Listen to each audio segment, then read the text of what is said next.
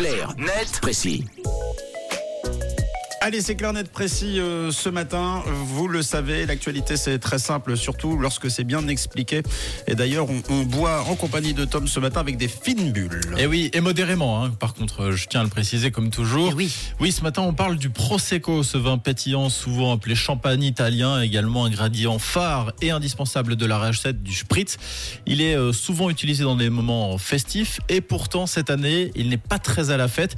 Je sais que ça va vous attrister, Mathieu et Camille, mais euh, cet alcool pourrait se faire euh, plus rare ces prochains mois. Oh Ah oui, non, j'adore moi. Je suis déconfit. Et oui, le Prosecco vit des heures assez sombres en ce moment. La première difficulté, c'est le manque de main-d'œuvre pour les vendanges qui doivent débuter dans quelques jours. C'est un vrai problème dans la région de Vénétie, considérée comme le berceau du Prosecco.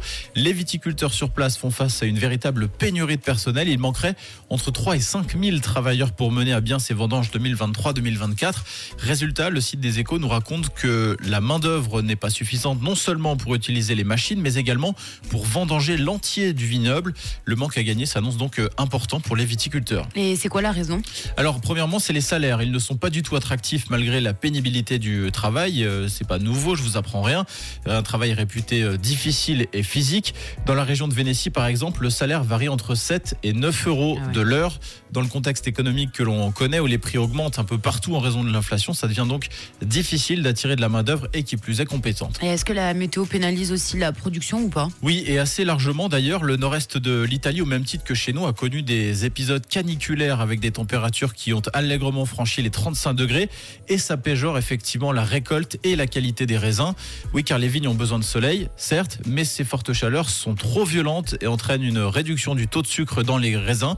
Résultat, ça affecte aussi la teneur en alcool du Prosecco. Cette année, par exemple, les bouteilles estampillées 2023 afficheront un degré d'alcool de 8,5% au lieu de 9%. Et ce qui est inquiétant, c'est que c'est pas la première fois que le pourcentage d'alcool du Prosecco est revu à la baisse.